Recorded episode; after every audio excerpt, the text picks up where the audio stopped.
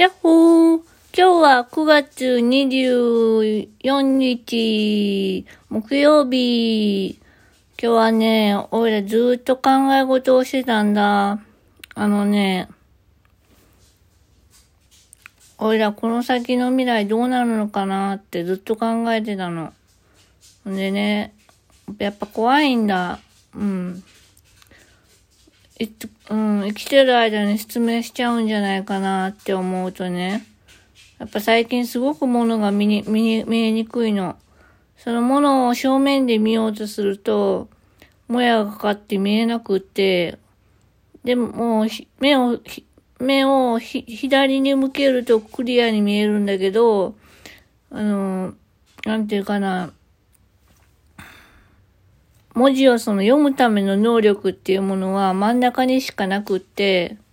だから横目だったら、読めないの。だからね、一生懸命目をキョロキョロして動かしてるんだけど、最近ね、それが本当にしんどくって、本当にね、目の見えない人からしたら、すごく小さな悩みだと思うんだけど、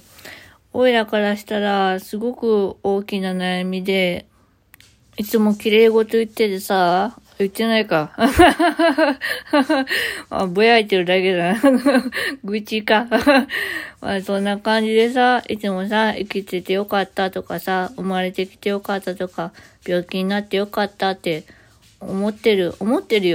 てるんだけど、やっぱりどうしてもそう思えない時は必ずあって、だから、おいらは、でもそういう自分のことなのに、人に当たってしまったことがあって、それが、今、通称してる先のスタッフさんに当たってしまったことがあって、で、おいらは今それすごく、やっぱり後悔してるというか、すごく反省してるんです。本当にね、パーッと行きましょうって言った瞬間ね、クラクションがパーってなったやつのね、やばい、まだツボだ。思い出しただけでダメだ、あれ。本当にね、それを言ってくださったスタッフさんなんだけどね。でも、おいらそのスタッフさんに当たってしまってね。でも、当たってしまうっていうことは、多分その人を、信じたいって言ったらおかしいけど、なんて言ったらいいのかな。そのスタッフの皆さんが全力でサポートをしてくださる姿を見て、俺らはそれに応えたいと思うからこそ、多分当たってしまったと思うんだけど、なんで当たってしまったかっていうと、目が見えにくいことで、おいらは就職先があるのかなってやっぱりどうしても不安に思ってしまって、で、今皆さん一生懸命就職に向けて努力して頑張って通称してる姿を見ているのに、自分はお荷物なんじゃないかなって思ってしまって、おいらの人生だから、そのスタッフさんはおいらの黒子でありたいって言ってくださったんだけど、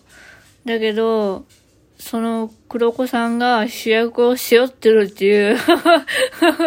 イメージなんだけど伝わるかなこれまあそんな感じで、なんだか手探りというか、うまくいかなくって、それがすごくもどかしくて、俺らは誰からも必要とされてないんじゃないかなって思ったの。スタッフの皆さんは利用者さんが、まあ、頼ると言ったらおかしいけど、もたれかかってもいい存在であるけれども、俺らにはなんか孤独というか一人ぼっち感があって、おいらはその真っ暗の中一人で歩いてる感じがして、なんて言ったらいいかな。すっごい気持ち悪いこと言ってるね。だけどきっとその仕事にすごい憧れを持ってるんだと思うの。なんで憧れを持ってるかというと、前も話したように、やっぱり人の人生を左右する仕事だから、すごく人とのコミュニケーションが必要だし、それに自分のこともあるから、それをコントロールしながら仕事として成り立たせてる姿、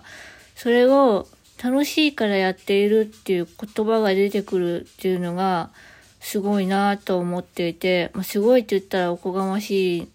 て思うんだけど、なんていうかな、本当に難しい仕事だと思うんだけど、なんかすごくこう、なんていうんだろう、そこにいてるだけで、そこに生きてくださってるだけで、すごくなんかこう、元気もらうの元気もらうのっていうのもなんかおかしい話だけど、なんか本当に頭が下がるっていうか、だからこそおいらってすごいちっぽけだなって思うし、なんかこううまくいかなくてもどかしくて、でも、些細なことかもしれないけれど、おいらに、こ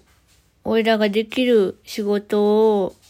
で、おいらも楽しくできる仕事を依頼していただいて、おいらそれがすごい嬉しすぎてね、ちょっといっぱい書いちゃったっていうね。後で仕事来なかったらどうしようって思っちゃったぐらいいっぱい書いちゃったんだけど、そんな感じでですね、本当にそうやってなんかこう、なんて言ったらいいのかな、難しいね。やっぱり人ってこう頼られる存在が、その人っていう感じになってるわけで、人っていう感じは背中と背中をもたれかけさせてるイメージがオイラにはあるの。だからお互いにもたれかかってこそ支え合ってる姿なんだなってオイラは思うんだ。一人だけが一人の背中を支えてるのは、なんかその人はなんかこう頼り切ってる感じだけになるけど、背中と背中を合わせるってどっちももたれかかっていて、どっちも安心している姿だと思うんだ。だけどね、おいらはその背中と背中を向かい合わせたいんだけど、おいらだけがいつも背中を見せてる気がして、